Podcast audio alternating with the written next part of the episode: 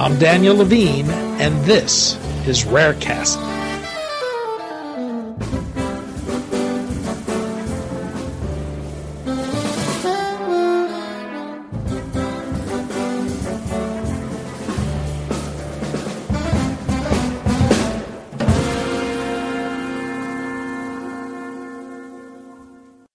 The large number of rare diseases and the small number of patients afflicted with any one of them can help fuel a sense of isolation these patients feel.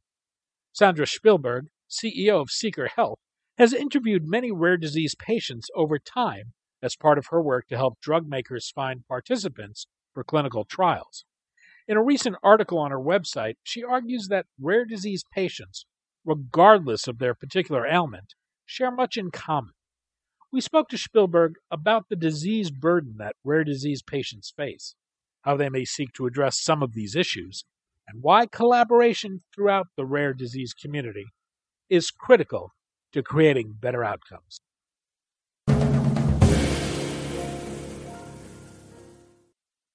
Sandra, thanks for joining us. Thank you, Dan. Listeners may not be familiar with your firm, Seeker Health. perhaps you can start with a few words about what you do and, the contact you have with rare disease patients. Absolutely. So, Seeker Health is a company that specializes in helping to connect uh, companies that are developing medicines for rare and serious conditions to patients who need those, those medicines. Primarily, we work in helping clinical trials enroll at an accelerated pace and oftentimes for companies in spaces uh, like the rare disease space, it is difficult for them to find the patients that are affected with these rare diseases because the diseases, of course, are rare and the patients are distributed across the, the globe. So that's what we help companies with. Prior to this, I worked for um, biopharmaceutical companies in the rare disease space, BioMarin, Nora Therapeutics, and over the last two decades, I amassed a lot of information about different rare diseases and what the burden of illness is for these patients. So let, let's talk about that because you recently wrote of market research interviews you conducted over time with rare disease patients to, to see if you could identify common issues rare disease patients face.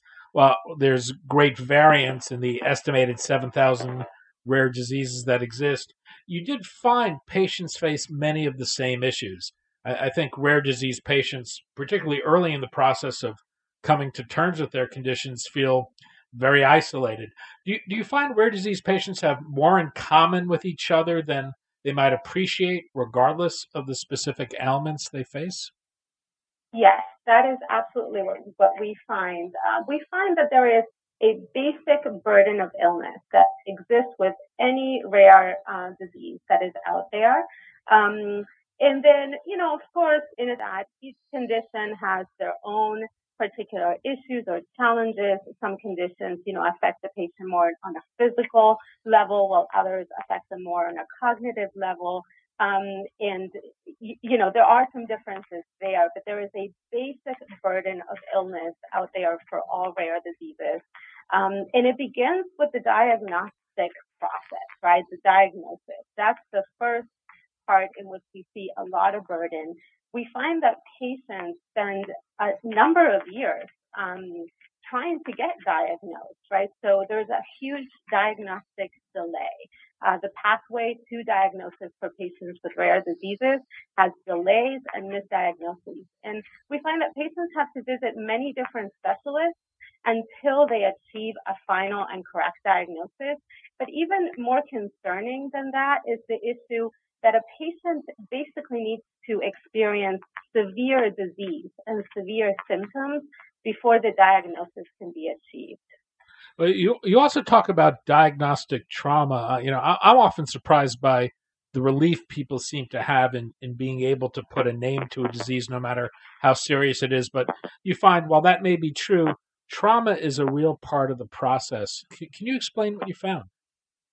Yes. So what we found is that in the beginning, there is a sense of relief at finally being able to assign a name to this collection of signs and symptoms that obviously are very problematic for the patient. So both the patient and if the patient is a child, their parents first feel a sense of relief. great. Now we know what we're dealing with. But immediately after that, that relief is followed by pretty deep despair about the fact that the isolation um, takes on at that at that moment, right? They never heard of this condition. They don't know anyone who has it. They feel uneducated and unempowered um, with the information that may have been given to them about the condition.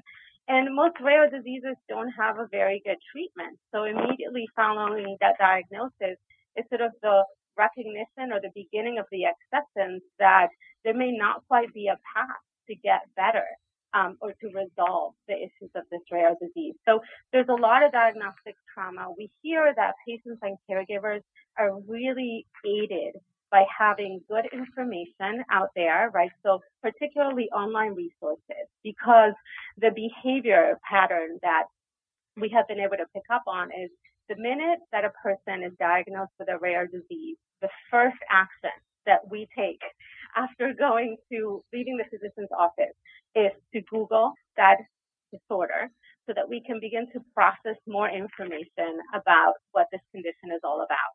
Now, the reality is that for a lot of rare diseases, there isn't good information out there that is patient friendly, that patients can understand. The second thing that patients do is they go on Facebook and they try to see if there is a group, a patient support group, a close group that they can belong to so they can find other patients just like them who are perhaps maybe a couple of years ahead in their diagnostic and treatment process and who can tell them and mentor them and support them and make them feel not so isolated in this um, in this diagnosis. Well, as you mentioned, there are in, in the case of most diseases there there are not treatments available, and what happens is patients are at best limited to treating symptoms. What does this mean for the rare disease patient? Yeah, so it means a pretty heavy burden for these patients. For most rare diseases, because there aren't current treatments to address that disease directly, what happens is that the patient, the treatment becomes all about fixing what is breaking in the body, right? So something is breaking in the body, the, you know, there's, um, you know, compression in the spine, then there's a surgery for decompression therapy, right? There's fluid in the lungs, and they go in to have the fluid in the lungs removed. So it becomes very, very much about fixing the squeaky wheel and not necessarily about addressing the underlying cause of the rare disease. The majority of rare diseases are caused by genetic components, right? And many of the treatments address that genetic mutation or that genetic deficiency in some way that provides the patient with a treatment. So the burden comes about because treatments are very limited many times are very cumbersome to the patient. Um, it, it, involves having surgeries and procedures that are very involved. Um, and this creates a, a, very huge burden. There's, you know, the, the more that we as an industry can do to invest in treatments for rare diseases, the more that we can contribute to easing this burden on patients. Well, as this podcast goes live, we'll be inaugurating a new president. And, and with that, comes a, a good bit of uncertainty about the future of healthcare in the United States.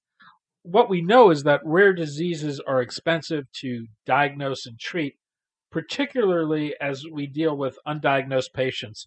How, how much of an issue is getting coverage for things payers may not see as medically necessary or ranging from whole genome scanning to medical foods? How does this fit into the, the disease burden you, you write about? Yeah, so uh, this contributes greatly to the disease burden because patients with rare diseases face many medical and medically related costs. Some are covered by insurance. For example, let's say if somebody's having a surgery to fix something that's now broken in their body, but many other costs are not covered by insurance. One of the things that we find many times for these inborn errors of metabolism that are handled with a restricted diet or a specific diet, we find that there is really no national mandate to cover some of these foods that are medical foods, right? That they are um, actually part of the prescription for better treatment and better outcomes for the patient. Um, so patients face with rare diseases face all sorts of medical costs that may not be covered by their insurance. This could be things like medical equipment, additional therapies that are necessary for the patient uh, to perform um, at his or her best potential at that time, special foods, certain supplements, and these are not generally covered by insurance and become quite costly uh, over the lifetime of the patient. Well, as you note, rare diseases don't just affect an individual, but have impacts on family members who are often serve as caregivers. Because so many of these diseases are genetic and manifest themselves in childhood this has a, a physical and, psychological toll on, on parents and, and other family members. What did you find in, in talking to this community yeah, so parents of um, children with rare diseases face a very specific challenge, which is that caring for that child uh, becomes uh, a very significant portion of the time that they have available on a daily basis, right? So there are medical appointments to go to. There is specific care that the child will require on a day to day basis. There may be specific educational uh, therapy needs that the child requires, and that coordination requires a lot of time and effort. One of the things that we heard um, across many of these rare diseases is that one of the parents needs to let go of their ability to be employed in order to deal with the the time that is required to take care of the child and to attend the medical appointments that are necessary. Um, so that's very a very significant burden, right? That one of the parents is unable to have employment, uh, either loses or needs to find uh, another type of employment that perhaps is considered suboptimal for them because of the, the time and the effort that is currently involved in um, dealing with the, the results of a child with a rare disease. So that's more on the on the time area, but on the emotional area, we found a lot of common threads here. Um, parents in the beginning, especially at the diagnosis time, experience depression, anxiety, extreme feelings of isolation. Um, over time, most of them have noted that those begin to resolve, especially after they find other members in the community, other parents just like them who are going through the process, who can serve as mentors and can serve as supportive um, shoulders, right ears, and, and hands to sort of help them through uh, the situation. So this is uh, it's very it's a, it's a very intense experience for a caregiver of a patient with rare diseases, and I think as a community there is a lot more that can be done to help these caregivers thrive. Um, there is more education that is needed for them. There is more resources that are needed throughout the life of the patient. One of the things to consider is that these rare diseases are for life generally and that the patient needs support at diagnosis, but they also continue to need support year after year with new ideas for treatment. You know, for some of these diseases that involve um, restricted diets, they continuously need more ideas on diet and you know recipes and how to uh, get through the day to day with you know to help that particular patient. So there's a lot more that can be done here to ensure that these caregivers are taken care of and that they continue to have some stamina, you know, the stamina that is necessary to continue through the medical care for that child. And as you speak to patients and caregivers, do you find they, they think of themselves in, in terms of being part of a specific disease community, or do, do they see a common link that, that you talk about in in rare disease patients and caregivers? Yeah, so the caregivers that we've spoken tend to get the most benefit from speaking to other caregivers for a child who has exactly the same condition, right? Because the conditions are pretty specific. The way that the medical management may happen to that condition is pretty specific as well. So that's the most benefit. But there is some additional benefit in connecting with others who have a child that has high medical needs. Uh, because there are some things that are shared in common, you know, the time commitment to the medical care, the need to use other resources therapeutically um, in order to manage uh, the the care for the child. So they do find some support as well from connecting with others that also have rare diseases that may not be exactly the same diagnosis as their child has. Uh, you talk about collaborating for better outcomes. What are some of the ways you think that rare disease community can better address these types of issues of common concern?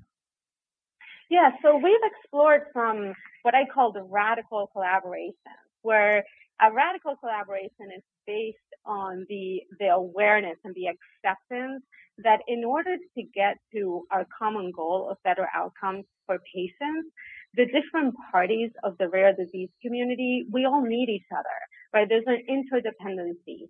Patient advocacy groups can't do it on their own. The FDA can do it on their own. Biopharma cannot do it on their own. Even physicians cannot do it on their own. This is uh, an ecosystem, right? And it has different parties to it who need to collaborate in order to get to our common goal, which is better outcomes for this patient. So, you know, the parties that I see that we explore radical collaboration with are first physicians, right? They need better education to diagnose patients with rare disease at a faster rate before the patient gets so bad, right? Like they get so, they have such severe um, symptoms that there is really, you know, not a lot of ways to treat them back into health. Um, there's biopharma who helps develop new and better medicines. There are the patient advocacy groups and families who support patients, the FDA to review and approve. And one area that we tend to forget about, but we don't at Seeker Health, is all the digital and other media that is out there that we can help, um, that we can use to educate and intercept patients where they are. So at Seeker Health, some of the collaborations have taken the form of putting together a patient registry for a rare disease. Um, let's say, for example, there is a biopharma company who is preparing to conduct a clinical trial for a rare disease, and they already understand that it's going to be difficult to locate these patients. So six months prior to the clinical trial is a perfect time to begin these collaborations in which we bring together patient advocacy groups that already exist, the groups that may be close on Facebook, um, other groups that may be working in this particular rare disease, and we join forces to decide to put together an online patient registry where patients can um, sign up to be the first to know when there are news about a clinical trial that they may want to participate in. So that's one very good example of this radical collaboration where the biopharmaceutical company can't do it alone. The patient advocacy group can't do it alone, but together we can bring the information uh, and the resource to the patient to be able to connect to the information that can be very helpful to them um, and can help develop a new treatment. Sandra Shpilberg, founder and CEO of Seeker Health. Sandra, thanks so much for your time as always. Thank you, Dan.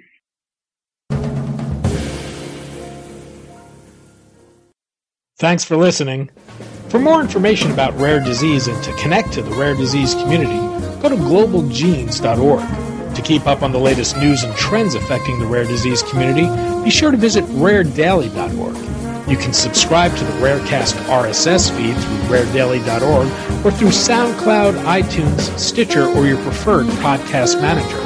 The Rarecast is produced for Global Genes by the Levine Media Group. You can also find our podcast, The Bio Report, on these popular podcast sites. Our theme music is composed by Jonah Levine and performed by the Jonah Levine Collective. We'd love to hear from you. Drop us a note at danny at levinemediagroup.com.